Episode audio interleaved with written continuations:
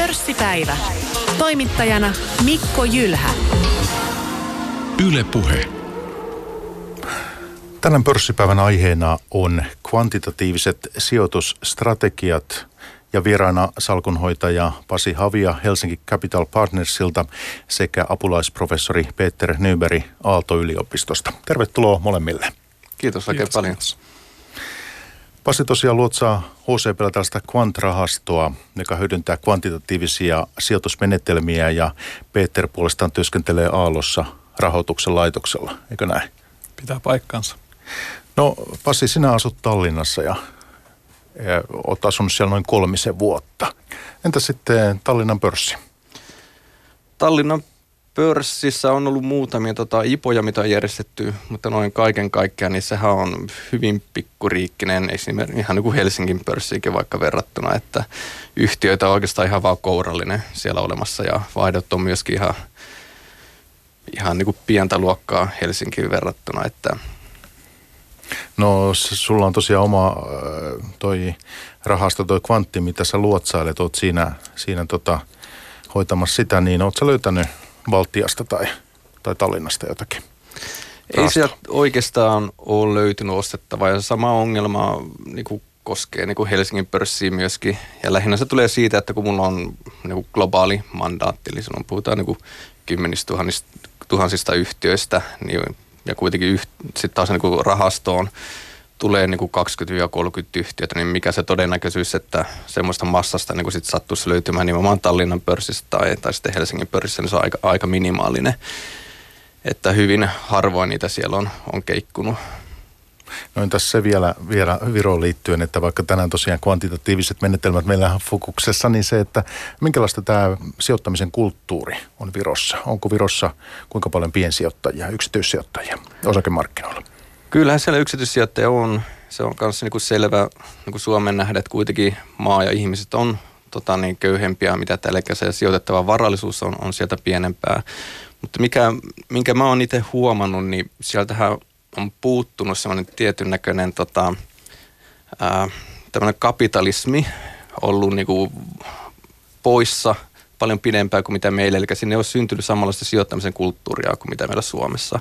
Ja miten tämä esimerkiksi näkyy, niin siellä on niin ehkä otollisempi maaperä erinäköisille sijoitushuijauksille tai hyvin korkean riskin tavallaan tämmöisille tuotteille, mitä itse asiassa niin varsin ponnekkaasti monesti sitten niin mainostetaan ihmisille Virossa, joille ei välttämättä ole sitten niin riittävää osaamista esimerkiksi tämmöistä kyseisistä tuotteista. Ja tämmöistä ei niin kuin ehkä Suomessa pääse samalla tavalla syntymään kuin, kuin mitä siellä sitten taas. Ja muitakin markkinat on vähemmän säännösteltyjä kuin mitä sitten taas Suomen päässä. Eli siellä, mitä, mitä mä nyt taas pukisin sanoksi, eli siellä on vielä paljon tehtävää. Ja varsinkin nyt tosissaan, että kun on ollut suunnitelmissa, että he niin alkaa vapauttamaan myöskin tässä niin toisesta pylvästä näitä eläkerahoja ihmisille, niin sieltä voi olla, että niin tulee ihmisille tileille rahaa, jotka he sitten saa itse joko niin sijoittaa tai sitten laittaa kulutukseen tai jotain muuta vastaavaa. Että se on niin kuin mielenkiintoinen nähdä, että miten siinä tulee niin kaiken kaikkiaan käymään. Että ehkä se suurin ajatus, mihin se ehkä tulisi siirtymään, niin viralliset tykkää vähän enemmän konkreettisesta sijoittamisesta. Eli todennäköisesti se ehkä menee sitten enemmänkin kiinteistöihin kuin pörssiosakkeisiin. Mutta idea siinä siis nimenomaan on se, että kun nuoretkin ihmiset, mikä se ikäraja nyt sitten on, niin ne saa käyttöönsä osan siitä heidän eläkkeitä varten jo, jo maksetusta rahasta, eikö näin? Joo, kyllä että Viro, Viron eläkejärjestelmä toimii sillä tavalla, että jos, jos olet tietyn ikäinen, jos sulle maksetaan palkkaa, niin siitä menee niin kuin omalta puolelta 2 prosenttia siihen rahastoon, mitä itse haluat, ja sitten taas sen työnantajamaksujen puolelta sitten taas se 4 prosenttia, eli käytännössä 6 prosenttia palkasta ohjaantuu siihen rahastoon, mitä itse olet aikanaan valinnut. Ja tämä kyseinen summa, mitä sitten on työhistoria aikana sinne kerääntynyt, niin se olisi nyt sitten, niin kuin sieltä sitten vapautumassa. Eli ei kaikki eläkevarallisuus, mitä niin kuin kertyy, eli suurin osa menee edelleenkin tähän ensimmäisen pylvääseen, mikä on valtion käsissä, mutta sitten on tämä toinen pylväs, mikä on sieltä nyt vapautumassa. Ja lisäksi siellä on vielä niin tämmöinen kolmas pylväs, mikä on täysin vapaaehtoinen, johon voi myöskin sijoittaa. Ja se on niin kuin ollut alusta alkaenkin niin ihan täysin omissa käsissä, että voit valita kohteita ja saat ottaa varat tulos. Mutta tämä toinen pylväs olisi nyt niin vapautumassa. Ja yksi minkä takia niin kuin ihmisiä tämä paljon kiinnostaa ollut just se, että nämä niin kuin sijoitustuotos ja toispilvässä on ollut aika heikkoja. Että ne on ollut perinteisiä pankkeja, jotka on näitä tarjonnut, niillä on itse asiassa ollut aika kovat kulut.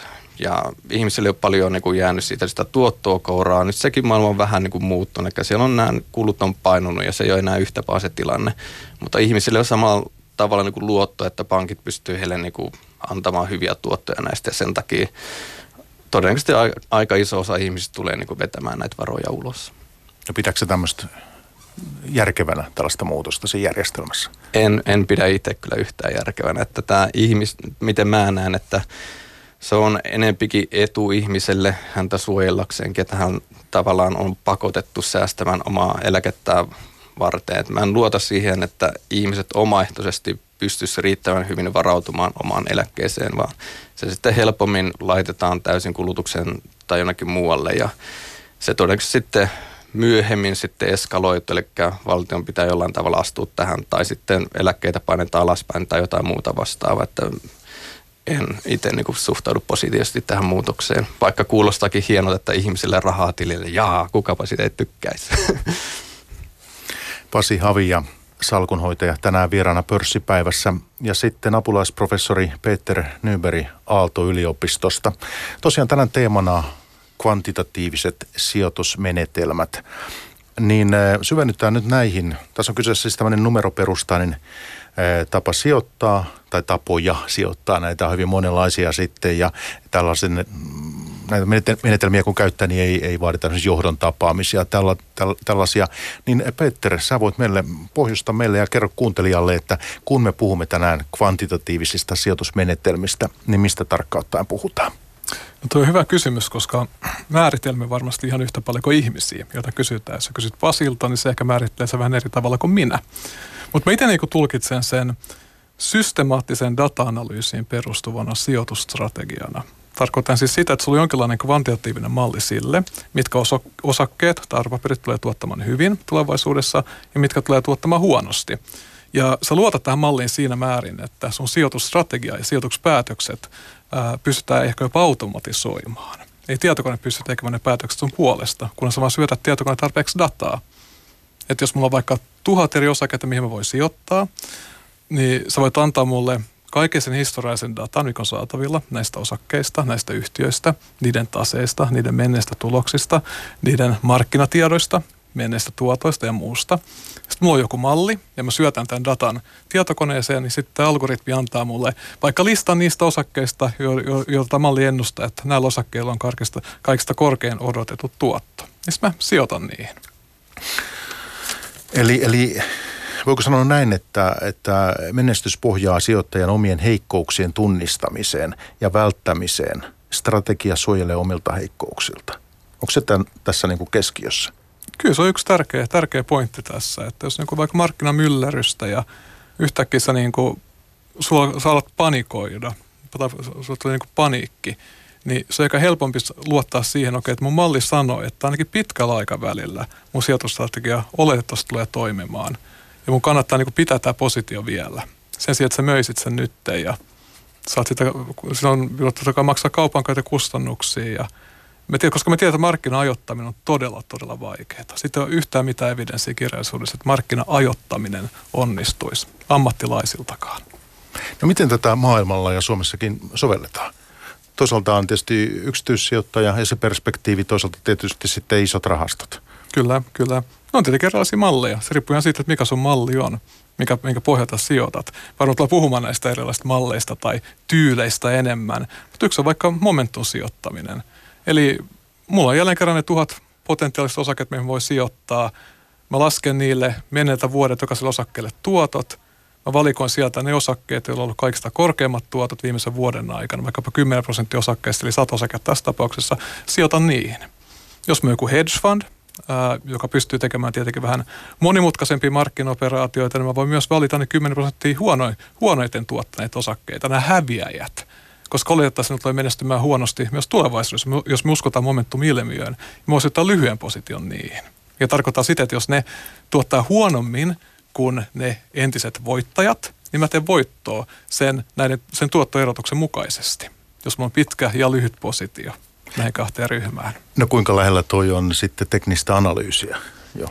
Kyllä se, kyllä se niin kuin liittyy siihen, eli alun perin ennen kuin akateemikot havaitsivat momentum-ilmiön 90-luvun alussa, niin se oli itse asiassa yksi teknisen analyysin työkalu. Relative Strength Strategy oli sen työkalun nimi. No ennen kuin tota, päästetään Pasi ääneen, niin tähän liittyen mä kysyisin vielä sen, että, ja, ja totta kai Pasi voi tähän kommentoida yhtä, yhtä lailla, että kun me tänään puhutaan näistä kvantitatiivisista menetelmistä, niin tämä ei kuitenkaan sitten ole sama asia kuin arvosijoittaminen vai kvantitatiivinen menetelmä, miten tuossa jo sivusitkin, niin sitä voi tehdä hyvin monin eri tavoin. Nimenomaan, nimenomaan, että se on yleiskäs, tai yleis niin nimitys erilaisille menetelmille, missä me ei ehkä niinkään tutkia sitä yksittäistä yritystä. Eli me ei käytä päiviä siihen, että me analysoidaan jotain tiettyä yritystä ja sen toimitusjohtaja, keskustellaan asiakkaiden kanssa ja tehdään syvä analyysi siitä, vaan me tietyllä tavalla niin keskitytään niihin numeroihin, mitä, me, mitä on saatavilla. Ja meillä on jälleen kerran se malli, johon me syödetään nämä numerot. Malli antaa meille vastauksen. Eli arvosijoittaminen on kyllä yksi, yksi kvantitatiivisen sijoittamisen tämmöinen niin kuin alalaji siinä mielessä, että, että helppo tämmöinen strategia olisi se, että me lasketaan vaikka niin kutsutut booked market-luvut. Eli otetaan jokaisesta yhtiöstä osakepääoman kirjanpidollinen arvo ja suhteutetaan se se markkina-arvoon. Ne, joiden kirjanpidon arvo on suuri suhteessa markkina-arvoon, määritellään ne arvoyhtiöiksi ja sitten sijoitetaan niihin. No nyt sitten Pasi, sinä sovellat teidän rahastossa Kvantissa niin t- tällaisia menetelmiä ja, ja sinulla on keskiössä on siis arvosijoittaminen ja tällainen e, pienyhtiö, strategia, tämmöinen small, small cap value. Joo, kyllä se on niin kuin nimenomaan tämä, tämä Nietzsche, missä niin kuin tämä rahasto toimii. Eli pyrin ottamaan sieltä nimenomaan tätä arvosijoittamisen, nimenomaan tätä hyvin voimakasta altistumista sille ja sitten myöskin niin kuin pyrin ratsastamaan tällä small cap-ilmiöllä myöskin. Että nämähän molemmat anomalit on niin kuin akateemisesti niin jo niin kuin pitkä aikaa tutkittuja ja, ja kyllä hyväksi havaittuja. No miten sä, miksi sä nimenomaan haluat liikkua markkinoilla niin kuin tällä tavoin ja, ja oot lähtenyt, lähtenyt tota, ee, rakentaa sinun ee, strategiaa niin kuin kvantitatiivisten menetelmien varaan? Miksei joku toinen, toinen tapa? Kyllähän näitä erinäköisiä tapoja on lukuisia ja toimiviakin tapoja on lukuisia. Ja siitä onkin, että enempi kyse on niin minusta itsestäni ja minkälainen sijoitustyyli minulle niin kuin itselle toimi. Että en mä salkuhoitona pysty semmoista strategiaa toteuttamaan, mihin ei sitten niin kuin täysin myöskin itse usko. Eli tästä mun oma historia sitten astuu nimenomaan kuvaa. Eli alu alkojahan, kun mä alkanut myöhemmin sijoittamaan, niin mä oon hyvinkin ollut tämmöinen niin markkinauskovan, että markkinoita ei, ei pysty mitenkään päihittämään ja silloin niin paras tapa lähestyä tätä ongelmaa on nimenomaan sijoittaa niin kuin johonkin indeksiin, ETFn tai indeksirahaston kautta. Ja sitten myöhemmin tutustuin sitten sen arvosijoittamiseen ja, ja se evidenssi sitten taas mulla oli niin kuin niin voimakasta ja niin perusteltua, että se käänsi mun pään, että tässä on, on tosissaan niin kuin järkeä tässä arvosijoittamisesta, että ostetaan edullisesti hinnoiteltuja yhtiöitä ja aina markkinat ei niin kuin hinnoittele, tätä täytyy arvostaa saman tien, että tässä on, on tosissaan järkeä, miksi näitä kannattaa ostaa ja omistaa. Sitten taas sen liittyen myöskin tähän omaan IT-taustaan, mikä oli, että mikä niin kuin täällä arvosijoittamisen niitsessä sitten nimenomaan mulle niin kuin sopii, niin on nimenomaan tämmöinen kvantitatiivinen lähestyminen tähän arvosijoittamiseen. Että jos Buffetti esimerkiksi lähestyy arvosijoittamista sillä, että hän tekee tämän kvalitatiivisen mm. analyysin myöskin siinä, niin taas sen, mä en usko, että minulla semmoisia kykyjä kovinkaan paljon on, on olemassa – että mä enemmänkin tukeudun nimenomaan tähän numerisen analyysiin. Ja tällä numerisella analyysillä niin erottaakseen tämän teknisen analyysin ja sitten taas kvantitatiiviset menetelmät, niin teknisessä analyysissä yleensä niin kuin, tämä numerinen data on käytössä kurssidataa ja sitten taas sen, kun puhutaan kvantitatiivisista menetelmistä, yleensä voi olla niin kuin fundamenttidataa tai jotain, jotain muuta syvällisempää mm. kuin pelkästään niin kuin hintadataa. Ja se voi olla ihan kaikenlaista dataa. Kyllä, kyllä. Mut, joo. Ja tässä niin kuin nimenomaan tämä mun oma tausta niin kuin meni siihen, että minkä takia nimenomaan sitten niin kuin käyttää niin kuin paljon dataa tässä hyväksi, niin tämä niin IT-tausta. Ja se oli niin kuin se, että jes, että tämä on niin kuin se, mikä on meikäläisen niin kuin, niin kuin intohimo ja mihin, mihin mä uskon. Ja myöskin mitä sitten niin kuin omaa tutkimustyötä, niin vakuutuin niin kuin sen, sen toiminnasta myöskin. Ja eikä se niin kuin haitteeksi ollut, että niin kuin löytyy niin kuin akateemista todistusaineistoa myöskin siitä, että tämmöinen niin kuin arvosijoittaminen small cappeihin, se on ollut kyllä yksi niin kuin erittäin toimiva strategia historiallisesti katsoen. Niin Peter, mitä tutkimukset siitä kertoo? Joo, jos puhutaan arvosijoittamisesta, niin siitä on kyllä paljon evidenssiä. Eli, eli voidaan mennä ihan niin kuin katsoa eri markkinoita, jenkkejä, Euroopan markkinoita. Me havaitaan tätä ilmiö lähes kaikkialla. Jos mennään ajassa taaksepäin 1800-luvulle saakka, niin sieltäkin löytyy arvoefekti. Sitten on tietenkin selvää, että tähän ei ole mikään niin arbitraasistrategia, millä niin aina saisi voittoja. Ei tuo mikään rahantekokone. Eli jos meillä on 200 vuoden tuottohistoria, niin sieltä löytyy useita 10 vuoden periodeja, milloin kasvuosakkeet on voittanut arvoosakkeet. Mutta puhutaan keskimääräisistä efekteistä. Eli keskimäärin arvoosakkeet tai arvosijoitukset ylipäätään on voittanut kasvusijoitukset. On totta kai monenlaisia muitakin tota, kvantitatiivisia strategioita, millä on niin kuin akadeemista evidenssiä. Momentum on yksi, siitä, siitä me, sen mä jo mainitsin. Totta kai se kysymys sitten tässä on se, että mistä tämä ylituotto johtuu. Onko se markkinatehottomuutta? Siitä, että vaikka arvoyhtiöt on alihinnoiteltuja, ne on liian alhaalle hinnoiteltuja pörssissä. Sitten kun ihmiset tajuaa sen, ja sä oot nyt ostanut arvoosaketta, sitten muut sijoittajat tajuaa, että hetkinen, olikin parempi yhtiö kuin mitä me alun perin odotettiin, niin se hinta nousee niin totta kai silloin sä teet voittoa. Että johtuuko arvopremio sitten tästä, että ne on alihinnoiteltuja, vai johtuuko siitä, että arvo-osakkeisiin ja yhtiöihin sisältyy enemmän riskiä? Se on se niin kuin pääkysymys, mutta tästä efektistä, niin sitä ei oikeastaan se on hyvin vaikea kyseenalaista, että se olisi ollut ainakin historiassa datassa olemassa. Toki nythän meillä on niin kuin hyvin haasteellinen aika sitten taas arvosijoittamisella ollut tässä kyllä. käsillä, että viimeiset reilu kymmenen vuotta niin arvo on performoinut niin erittäin heikosti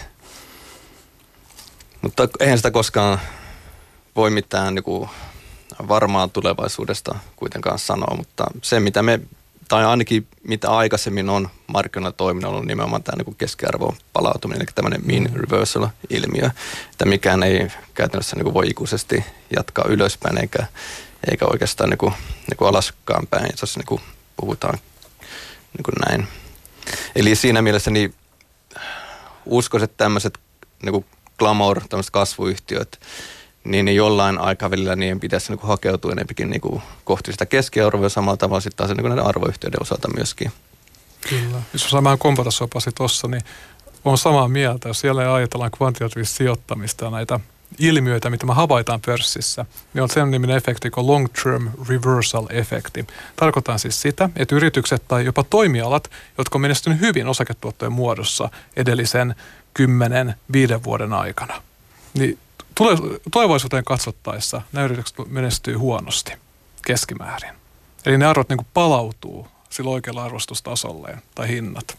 Nimenomaan, kyllä. Tai, tai kohti keskiarvoa, sanotaan näin.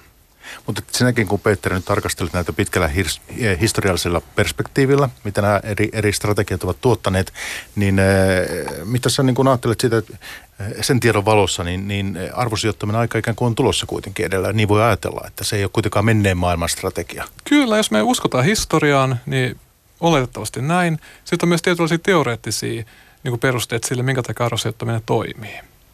Totta kai arvosijoittaminen, jos, jos ne ylimääräiset tuotot tulee riskistä, niin me voidaan olettaa, että ne, tämä riskipreemio tulee realisoitumaan myös tulevaisuudessa sillä, että sitten saadaan korkeampia odotettuja tuottoja. Jos se perustuu siihen, että sijoittajat ei vaan ymmärrä hinnoittelun päälle, eli arvoyhtiöt on ali, alihinnoiteltuja, niin silloin ehkä tota noin, voi olla, että, että arvo tulee palautumaan ja arvopreemio tulee palautumaan tulevaisuudessa. No ennen kuin mennään eteenpäin, niin mä vähän palaisin, palaisin tuohon yhteen teemaan, mikä tässä oli aiemmin keskustelussa, oli tämä, että kvantitatiiviset menetelmät, niin, niin näiden avulla pystyy ikään kuin pääsemään eroon ehkä niistä pahimmista omista virheistä. Tämäkö tämä on nyt keskeinen niin kuin asia, mikä tässä pitää, pitää hahmottaa?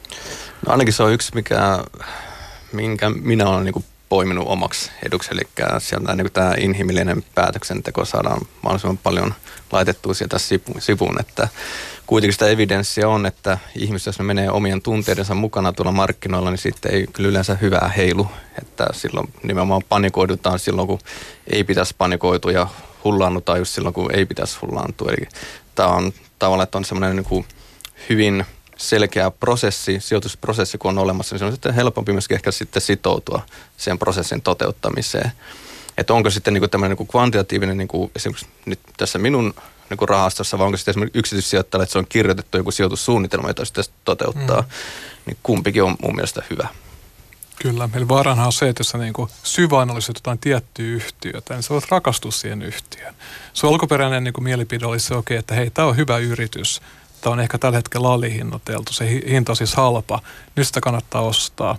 Ja mihin tuossa päätös perustuu, no se voi pitkälti siihen tunteeseen, että se on intuitiivinen tunne siitä, että, että näin kannattaa tehdä. Ja sitten ehkä tulevaisuudessa huomaatkin, että oliko huono päätös. Ja sun kannattaisi ehkä heittää se pois sun salkusta.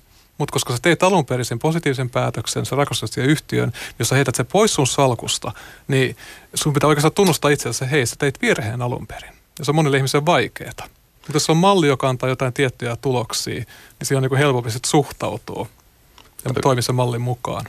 Ja myöskin tämmöisiä tapauksia, että voi olla, että sä oot tehnyt joku analyysi jostain yhtiöstä ja riippumatta ihan siitä, että onko se oma analyysi ollut oikea vai väärä, niin kuitenkin se voi antaa sulle niinku tavallaan oikean tai väärän lopputuleman myöskin. Eli se ei Kyllä. välttämättä mene edes käsi kädessä, että se mitä itse on analysoinut tai ajatellut jostain yhtiöstä ja mikä se lopputulos esimerkiksi siitä on.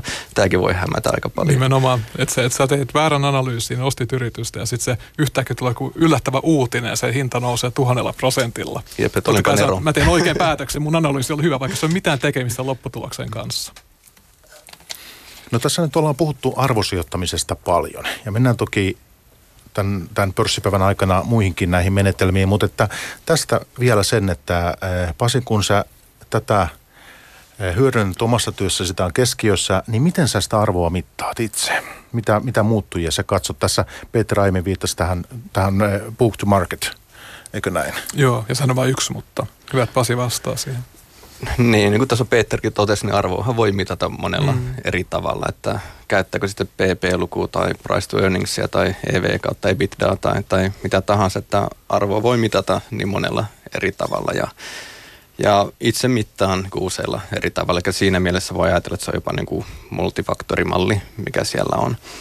Ja itse asiassa niin kuin rahaston tunnusluvut niin löytyy myöskin sieltä meidän web-sivulta vaikka niin kuin sitä salkkuu katsoo usealla eri tunnusluvulla, niin se on niin kuin niistä kaikista niin kuin näkökannoista katsottuna niin, niin edullinen. Mutta mitkä ne niin kuin, niin kuin kaikki kriteerit, mitä me siellä käytän, niin se ei, ei ole kyllä niin kuin julkista tietoa.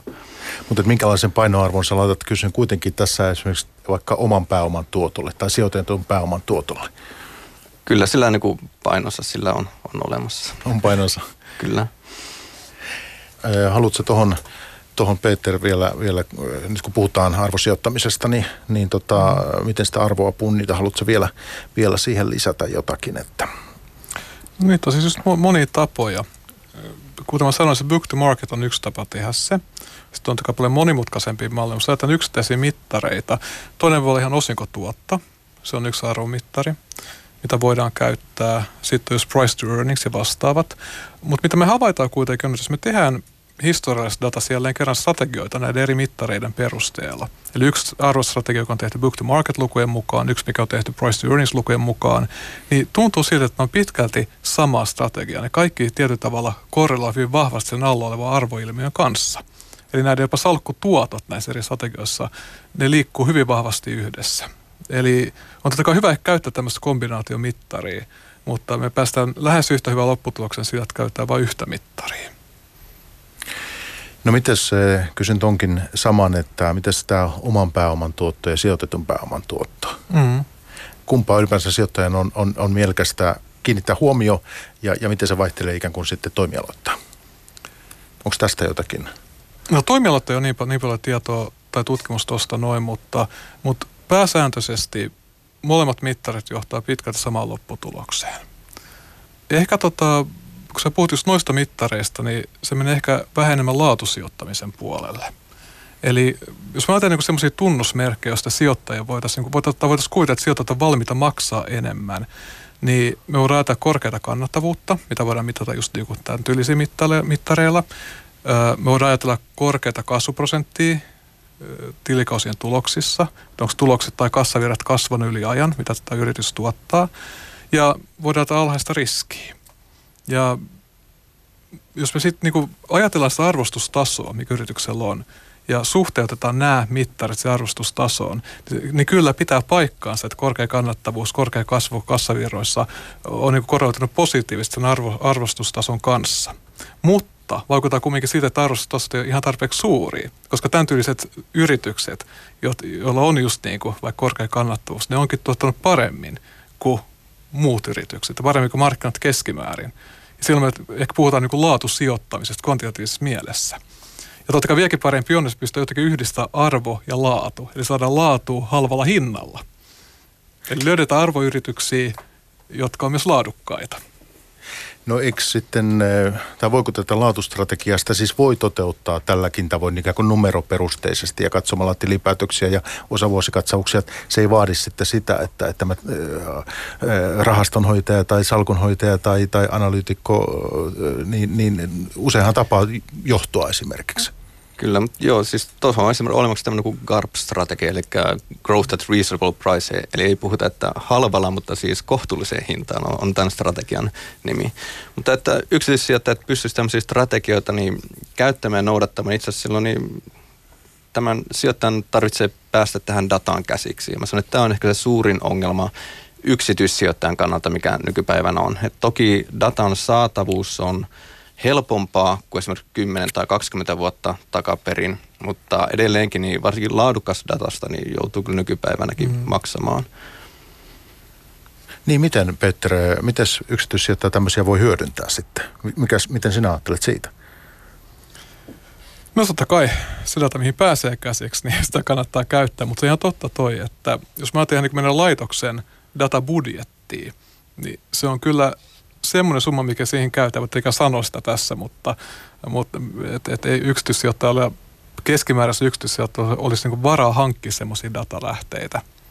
Ja niin jos haluaa niin backtestata tai katsoa historiallista dataa, miten nämä strategiat on toiminut menneisyydessä, mikä ehkä, ehkä antaa vähän osviittaa sitten, että kannattaa, kannattaisi lähteä toteuttaa tämmöistä tietynlaista strategiaa. Mutta mut aina se kannattaa kuitenkin niin kuin katsoa vaikka tilinpäätöstietoja, mitä löytyy helposti kumminkin netistä ja tämmöisiä asioita. Ja, ja sitten sen mukaan ehkä vähän arvioida, että onko tämä ainakin näillä mittareilla mitattuna laatu ja arvo hyvä sijoituskohde tai yksi, yksittäinen yritys. Koska siinä ei pakosti tarvitse kuitenkaan kuin ehkä maksimissaan viiden vuoden tilinpäätössä aineistoa. Että pystyy tekemään ainakin jonkinlaista hyvää analyysiä. Miten nämä työkalut sitten verkossa on kehittynyt tässä viime vuosina? Onko siellä Uh, joo, no yksi ainakin, minkä mä on tämmöinen kuin Quant Viva Investing-palvelu, mikä itse asiassa niin he niin kuin hankkii tämmöistä varsin laadukasta tietokantaa ja näiden tietokantojen tota, niin, ne hinnathan on aika tähtitieteellisiä, mutta käytännössä on päässyt kuitenkin tämän datan tarjon kanssa semmoiseen yhteissopimukseen, eli sitten velotetaan eri niin kuin yksittäiset käyttäjiltä niin kuin muutamien satojen eurojen niin kuin niin sillä pääsee niin kuin jonkunnäköiseen dataan käsiksi esimerkiksi. Mutta se, että niin kuin ottaisi niin kuin ihan yksittäisistä yhtiöistä saisi niin kuin koostetusti ää, niin kuin dataa, niin kyllä siitä joutuu joko maksamaan tai sitten sitä joutuu niin kuin ohjelmallisesti alkaa niin kuin mm. hankkimaan verkosta ja se ei välttämättä kyllä ole vieläkään ihan kaikkien niin kuin toteutettavissa. Että ei se ihan niin helppoa ole vieläkään. Että toisaalta niin kuin Peterkin tuossa sanoi, että yksittäisestä yhtiöstä joo pystyy mm. kyllä keräämään, mutta sitten jos niin kuin aikoo luoda tämmöisen strategian, kvantitatiivisen strategian, niin sehän ei riitä, että löytää yksi, kaksi tai kymmenen yhtiötä, vaan mieluummin vaikka jos sitä strategiaa toteutetaan Helsingin pörssiin, niin sitten näistä kaikista yli sadasta yhtiöstä saisi sen datan koostettua. Ja sitten aletaan niin kuin olemaan näiden ongelmien edessä. Kyllä, ja se mahdollinen ylituotto, mikä tuosta voi syntyä, niin korvaa sitä menetettyä aikaa. Niin. Tuohon noin. No onko arvosijoittamisesta, hyvät herrat, niin e, tässä kun meillä on pörssipäivä menossa ja, ja Pasi Havia virassa vieraana sekä Peter Nyberi, niin e, onko arvosijoittamisen liittyen jotain vielä, mitä meidän olisi erityisesti tässä syytä nostaa esiin? Kyllä mä tässäkin sanoisin yhä sen, tai kaksi asiaa. Ensinnäkin se, että, että ei ole mikään rahantekokone. Me ei tiedetä, miten se tulee menestymään tulevaisuudessa. Voi hyvin olla, että arvo tulee pettämään meidät seuraavan kymmenenkin vuoden aikana. Ja sehän on oikeastaan just tämän mun mielestä koko tämän alan kauneus tietyllä tavalla. Tähän liittyy epävarmuutta ja jännitystä. Yritetään jollain mallita sitä epävarmuutta. Ja toinen on tietenkin se, että tässäkin hajautus kannattaa. Eli jos sä oot arvosijoittaja, niin ei kannata sijoittaa vain yhteen arvoyhtiöön, vaan yrittää sitten hajauttaa sitä vaikkapa 10 tai 20 arvoyhtiön vähintään. Jes, eli kun näitä menetelmiä soveltaa, niin siinä on kuitenkin kokonaisuus kyseessä. Kyllä, kyllä. Joo, ja niin kuin mitä itsekin on niin kuin näitä erinäköisiä strategioita niin kuin ajanut ja, ja huomannut, niin ei kannata ottaa sitä niin kuin halvinta yhtä kahta yhteyttä sieltä, että ne on monesti tämmöisiä niin outlieriitakin. Mm, esimerkiksi. ne halpoja. nimenomaan näin. Ja, ja tosissaan, että vähintään se 20-30 yhteyttä oikeastaan sinne hyvä ottaa, että näitä no menet silloin, kun saadaan käytännössä tämä epäsystemaattinen riski, niin aika lähellä niin ajettu tätä markkinariskiä, mitä siellä on. Eli silloin saadaan niin kuin tästä ilmentymästä kiinni, eikä niin kuin yksittäisistä yhtiöistä niin paljon. Eli silloin tämä ilmentymä ajaa sitä tuottoa. Mutta niin kuin tähän riskiin myöskin liittyen, niin miten niin kuin nyt itse ajan toisessa, kun se on se muutama kymmentä yhtiötä ainoastaan, niin silloin se niin kuin voimistuu myöskin tämä ilmiö. Eli puhutaan niin kuin nyt tässä tapauksessa arvosijoittamisesta, niin koska silloin on vain se parikymmentä yhtiötä ja ne on niin sieltä halvimmasta päästä, mitä on, niin silloin kun se arvosijoittaminen menee heikosti, niin se oikeastaan niin kuin moninkertaistuu tavallaan mm. se tuotto. Ja samoin sitten kun se menee hyvin, niin se niin kuin kanssa niin kuin näkyy sinne toiseen suuntaan samalla tavalla. Että sitten jos haluaa ottaa sitä ilmiötä laajemmin kiinni, niin siihen on kyllä niin kuin olemassa jo paljon hyviä työkaluja, mitä yksityissijoittakin voi niin kuin hyödyntää. Eli on erinäköisiä vaikka arvo ETF ja, ja indeksiraasti, jotka nimenomaan ottaa tätä arvo anomaliaa sieltä kiinni. Mutta sitten niiden tuotot kyllä, niin se on, se on ihan erinäköistä kuin, että sieltä ottaa sen terävimmän kärjen tavallaan. Kyllä, kyllä. Ja ei, ei ole niin pelkästään niin tästä arvoanomaliasta kyse, vaan että näitä erinäköisiä faktori tota, tuotteita kyllä on, niin kuin puhutaan sitten vaikka niin kuin alhaisesta volatiliteetista tai, tai sitten niin kuin momentumista. momentumista tai, tai tota, jostain muustakin, niin, niin kyllä. Hei, pari, pari huomioa tässä vaiheessa, niin eh, eh, Peterille ensimmäiseksi se, että tämä hajautus tässä, että tietysti se, että jos on sitten salkunhoitaja, niin se on eri asia kuin kun olla yksityissijoittaja, niin eh, miten nyt sitten yksityissijoittaja ajattelee sitä hajautusta, onko kymmenen hyvä? No periaatteessa mitä enemmän sitä parempi koska me puhutaan rahoitusteoriassa systemaattisesta ja epäsystemaattisesta riskistä, tai yrityskohtaisesta riskistä ja markkinariskistä. Ja me tiedetään ihan viimeisimmistä tutkimustuloksista se, että jos me halutaan päästä ehkä noin niin kuin jättää jäljelle vain 5 prosenttia kokonaisriskistä, niin kuin, että se olisi yrityskohtaista riskiä, niin siihen tarvitaan noin 20 osaketta suunnilleen jos sä otat 30 osaketta, niin sitten se yrityskohtaisen riskin osuus siitä kokonaisriskistä on, on jo hyvin, hyvin pieni. Puhutaan prosenttiyksiköistä. Eli 20-30 ehkä. Se kuulostaa aika, aika suurelta määrältä. Se kuulostaa suurelta määrältä, mutta totta kai täytyy muistaa, että jos sijoitat pitkän aikaa, niin, niin totta kai yleensä osakkeiden lukumäärä myös salkussa kasvaa. Ja se, että sä löydät hyviä ostokohteita. Ehkä myytkin jotain pois, mutta – luultavasti ostat enemmän kuin myyt. Mutta se on totta. Mutta mut, mut, eikä se tarkoita että kaikkien on pakko hajauttaa ihan täydellisesti. Sä voit ottaa yrityskohtaista riskiä, jos sä haluat, jos sä luotat sun taitoihin. Mutta sitten päästään seuraavaan kysymykseen, että monilla on sit taitoa, niin kuin valitettavasti oikeita yrityksiä. Mä sanoisin äh, sillä tavalla, että semmoiset yksityissijoittajat, joilla tämä pääoma on aika rajallinen, niin he on parempi ottaa näitä kyseisiä anomalioita kiinni nimenomaan niin kuin indeksituotteiden kautta. Kyllä. Ja sitten kun se niin kuin oma sijoitettava pääoma kasvaa, niin sitten okei, kun se alkaa olla niin kuin vaikka sen 10, että sen pystyy hajottamaan sen 10 ja 20 yhteen ja on niin kuin vakuuttunut siitä, että tämmöinen sijoitustapa on niin kuin itselle oikein, niin sitten kannattaa niin kuin siihen siirtyä. Että ei liian pienellä pääomalla 20-30 yhtiö, että sitten jo niinku transaktiokulut kasvaa liian suuriksi. Nimenomaan. Sitten täytyy muistaa, että jos sulla on vaikka joku osakerahasto, tai ETF, mikä sijoittaa markkinoihin noin yleisesti ottaen, niin se on sulla se markkinariski siellä jo. Ajatellaan, että vaikka 80 prosenttia sun sijoitetusta omaisuudesta on kiinni siinä. Sä voit hyvin laittaa sen 20 prosenttia sitten vaikka ihan niin kuin viiteen eri yksittäisen yhtiöön, koska silloin sulla on aika vähän yrityskohtainen riski sun salkussa. Ja sitten toinen, tota, eh, mutta siis ymmärretään nyt niin, että jos tässä yksityissijoittaja lähtee, lähtee tota meidän kuuntelija kymmenellä osakkeella, niin, niin teidän korvaan kuulostaa kuulostaa äh, liian keskitetyltä. No parempi se on kuin ei mitään. Saataan näin. Mun korva se kuulostaa vähän turhaan keskitetyltä. Mm-hmm. Ei ehkä ihan kymmeneen laittaisi, että mieluummin lähemmäs 20, niin sitten mä olisin ainakin niin tyytyväinen. Kyllä, kyllä. No otetaan nyt sitten vielä tässä niin äh, näitä eri menetelmiä. Tuossa Petter lähetyksen alkupuolella kertoikin tästä momentumista vielä. Niin eh, mitä sinä Pasi ajattelet siitä? Kyllä mä olen momentumin fani, jos näin voisi sanoa. Ja tämä momentumihan on siinä mielessä vähän niin kuin hauska myöskin, että sehän niin kuin sotii niin kuin, niin kuin tämän tehokkaiden markkinoiden anomalle tuota, niin vastaan, että kuitenkin perustuu siihen, että menne, niin kuin suoraan niin kuin mennyttä pörssikurssia katsoen pystyttäisiin tota, noin niin ennustamaan tulevaisuutta, että, ää, mutta näin se näyttää olevan. Ja se, mitä mä oon ainakin itse niin huomannut, niin tämä momentum ilmiö on semmoinen, että se menee niin kuin portaittain ylös ja sitten tulee niin kuin hissillä alas. Eli siihen liittyy tämmöisiä hyvin äkkinäisiä riskejä, jotka sitten realisoituu. Eli on kivaa niin kauan kuin on ja sitten yhtäkkiä pam, sieltä tullaan se 20-30 pinnaa alaspäin ja ja tämä on ehkä niinku se momentumin haaste, ainakin miten mä näen, että mikä momentumiin liittyy. Et en tiedä, miten Peter katsoo tätä anomaliaa. Kyllä, nimenomaan siis momentumiin sisältyy hyvin suuri häntäriski.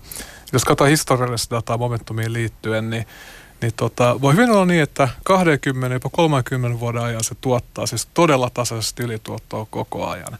Ja sitten yhtäkkiä, parin päivän aikana, parin viikon aikana, sä menetät 90 prosenttia sun sijoitetusta pääomasta.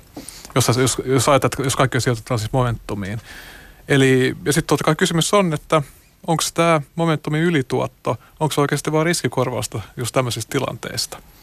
Eli siihen sisältyy riskiä, saat keskimäärin siitä korvausta markkinoilta – mutta sitten jossain vaiheessa ne riskit realisoituu.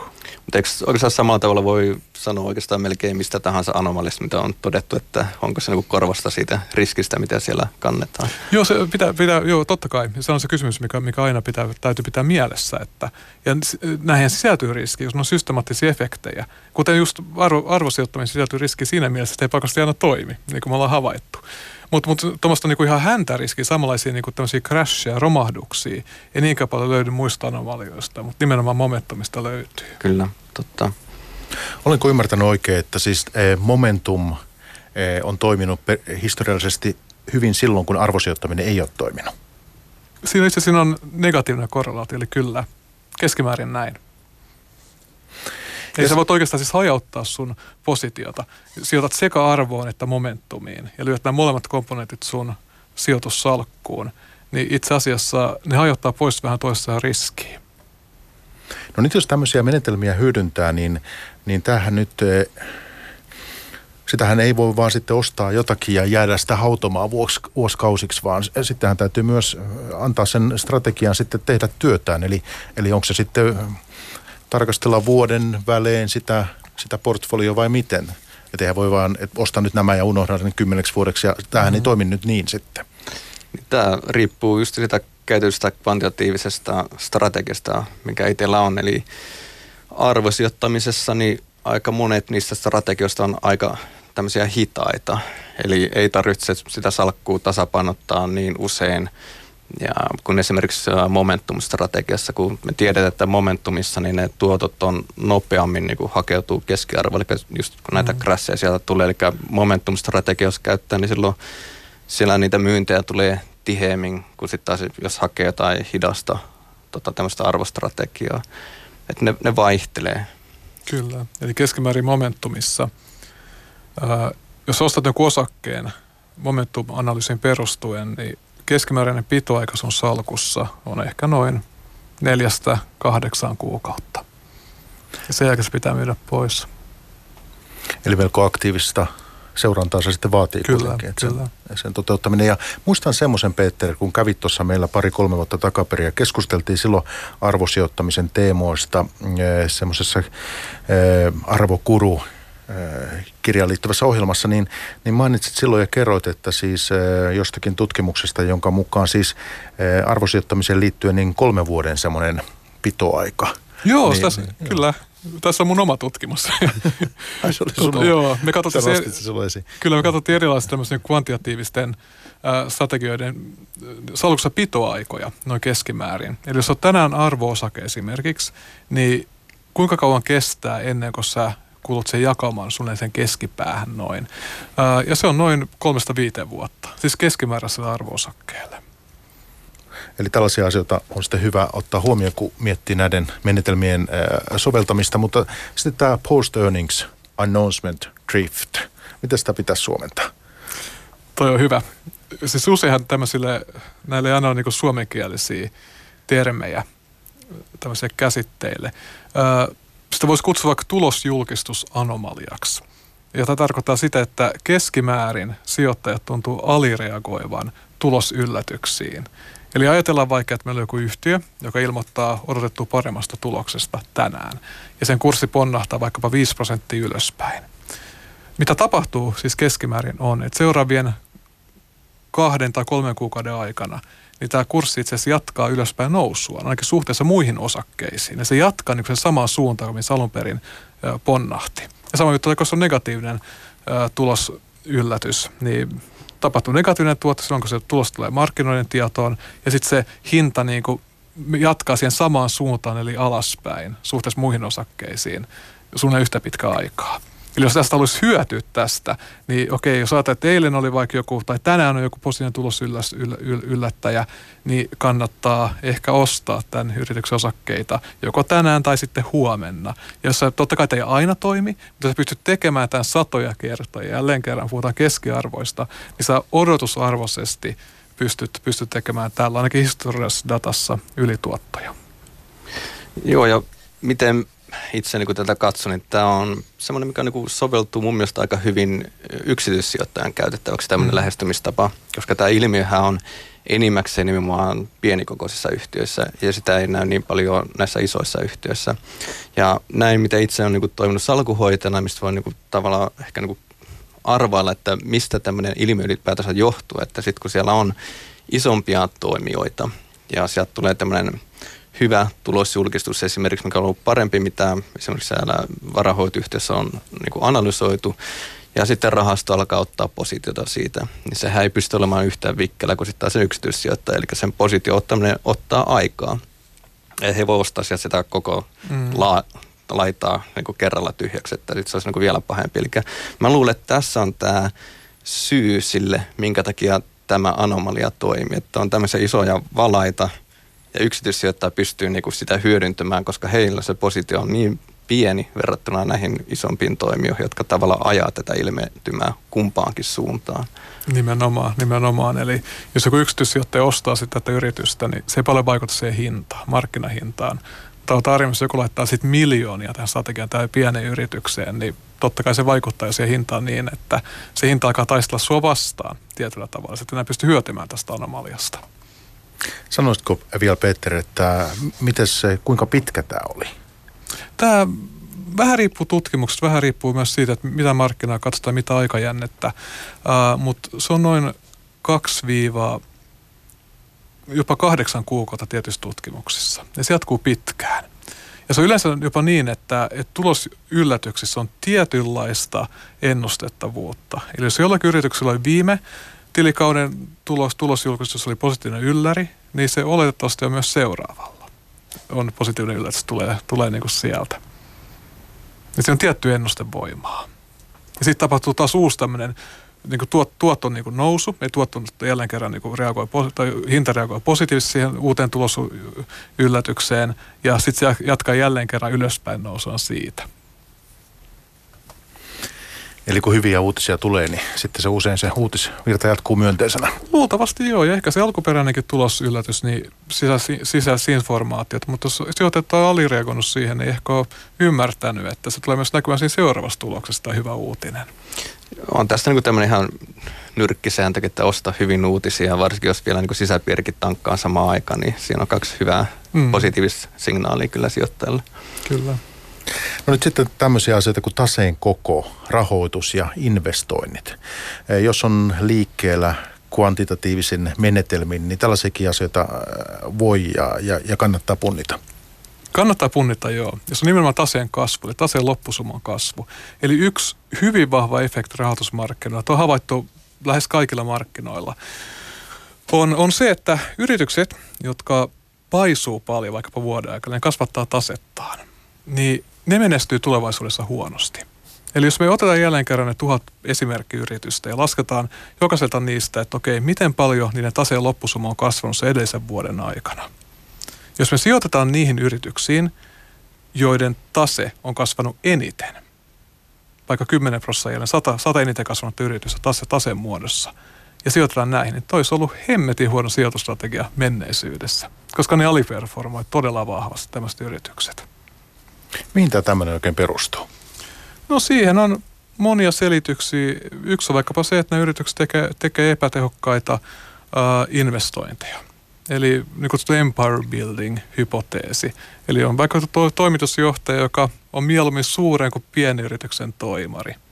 Ja sitten käytetään sijoittajat saatuu rahaa tai muuta kautta saatuu rahaa sit siihen, että kasvatetaan yrityksen toimintaa, vaikka se pakosti ei, ei lisää yrityksen markkina-arvoa odot, odotusarvoisesti nämä, nämä lisäinvestoinnit. Sitten toinen juttu on tietenkin se, että jos teet osakeannin, ää, niin totta kai sekin kasvattaa sun tasetta. Hankit lisää rahaa sijoittajilta. No milloin yritykset on, tai todennäköisemmin tekee osakeanteja? No silloin, kun osakkeen pörssikurssi on tällä hetkellä ylihinnoiteltu. Se on sun kansi hakkii lisärahoitus vähän korkeammalla hinnalla. Ja ehkä just silloin, okei silloin ne tekee osakeannin, tase paisuu, mutta ne teki osakeannin just sen takia, että se yritys oli yliarvostettu markkinoilla. Jossain vaiheessa markkinat on kuitenkin aika älykkäitä, markkinat ehkä on yliarvostettu ja se hinta tulee laskemaan. Ei se voi olla myös signaali yli, yliarvostuksesta se, että yritys paisuttaa tasettaan, koska rahoitus on halpaa tietyllä tavalla. Mites, otatko sinä Pasi tällaisia asioita huomioon omassa toiminnassa? Öö, en, en samalla tavalla. Siis toki tuo niin tase näkyy niin sen yhtiön arvostustasossa siellä, että miten, miten se niin suhtautuu sitten siihen pörssikurssiin, mutta, mutta tämä ei ole niitä semmoisia tekijöitä, mit, mitä niin kuin ensisijaisesti enkä niin kuin toissijaisesti niin ottaisin strategiassa huomioon. Tässä kun ollaan puhuttu näistä eri menetelmistä, niin onko näiden lisäksi semmoisia, Pasi, mitkä sinulle ovat, ovat tota, mitä erityisesti hyödynnät ja mitä voit tässä kertoa? Niin kuin tuossa totesin, niin ensisijaisesti mitä hyödynnä on nimenomaan tämä arvosijoittaminen siellä ja, ja sitten tämä pienyhtiöanomalia molemmat, eli, eli nämä molemmat siinä yhdistyy ja teen sitä sitten niin kuin kvantitatiivisesti mahdollisimman systemaattisella tavalla ja nimenomaan, että se salkku on myöskin niin varsin keskitetty, että kun se menee sinne 20 30 yhtiön välille. Eli silloin sieltä saa näiden molempien anomalioiden sen terävimmän kärjen sieltä ja ja, ja se sitten niin näkyy niin hyvässä kuin, kuin pahassa, että riippuu, että kuin, kuinka nämä anomaliat on sitten niin kyseisinä vuosina toimineet. Se on vähän vipuvarsiefekti. Siinä on jo, vaikka siis käytännössä vipu ei otettu, ei mutta, niin, mutta, mutta nimenomaan mm. kyllä, että, koska ottaa paljon voimakkaammin kiinni tähän anomaliaan kuin sitten tämmöinen, jos yleisesti otetaan tätä anomaliaa, niin se hajautuu niin paljon suurempaan joukkoon yhtiöitä.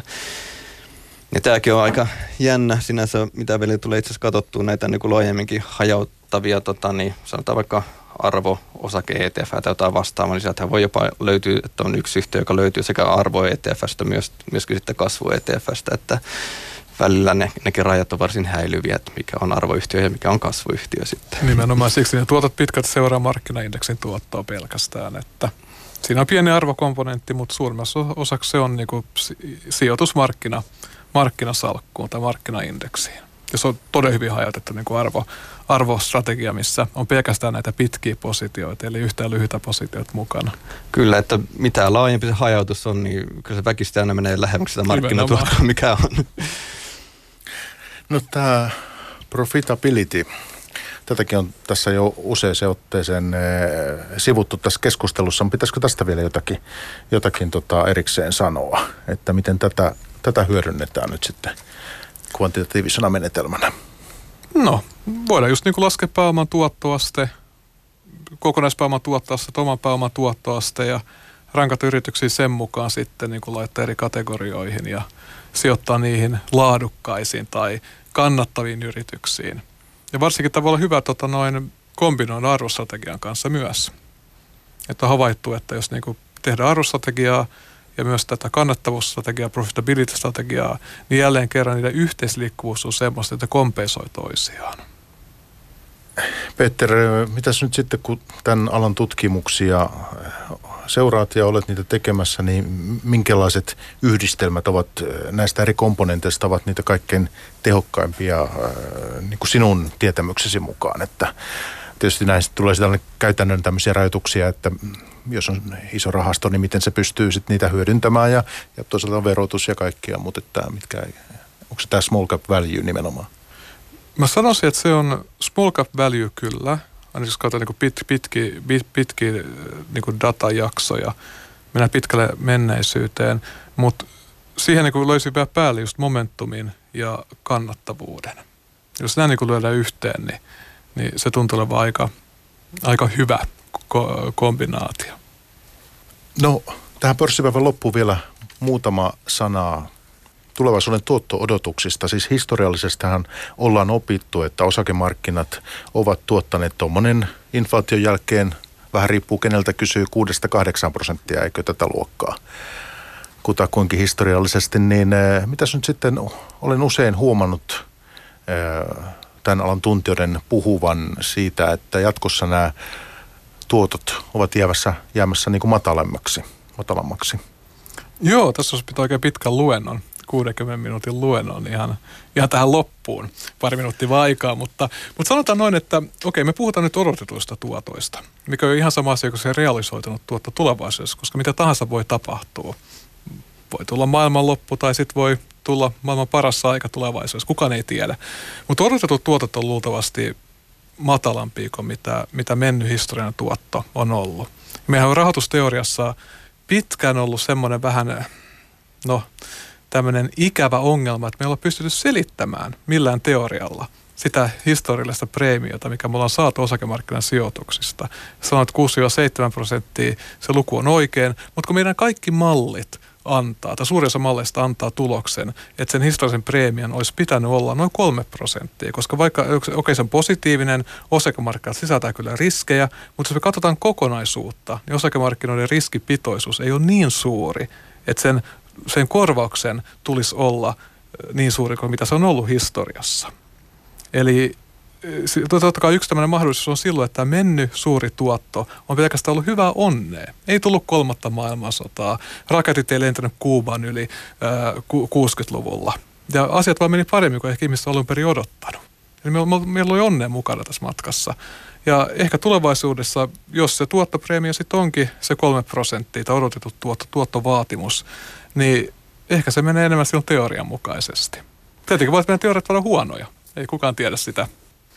Mutta eikö kuitenkin, eh, jos ajatellaan valtion velkaa ja, ja bondikorkoja, niin eikö kuitenkin eh, toi kuulostaa aika matalalta sitten, että koska kyllähän niistäkin on perinteisesti, niistä on saanut kuitenkin jotakin tuottoja niistäkin. Totta kai, totta kai. Ja toi, me puhutaan, jos nyt puhutaan niin kuin riskipreemiosta, siis Nimenomaan preemiosta. Että preemio siis kyllä, tuotto kyllä. sen, sen niin kuin riskittömän ää, tuoton päälle.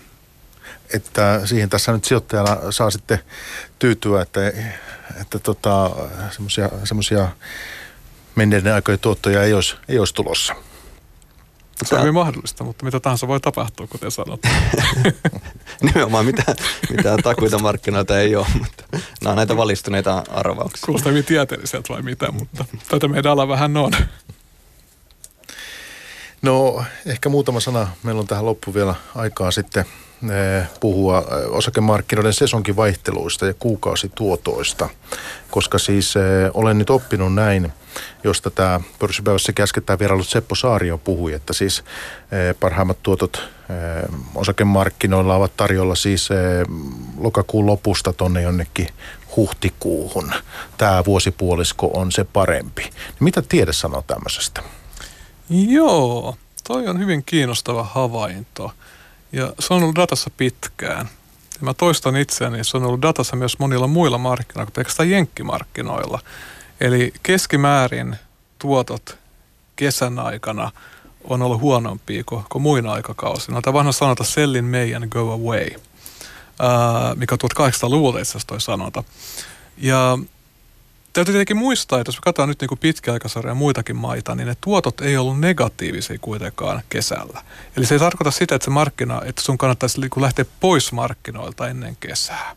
Koska keskimääräisesti se olisi ollut huono päätös historiallisessa datassa. Uh, Mutta kyllä toi, toi havaitaan datassa, mistä se johtuu, niin siihen on erilaisia teoriat olemassa, mutta ei me loppujen lopuksi vielä tiedä, ymmärrä tätä asiaa kunnolla. Ja se voi olla vain sattumaa.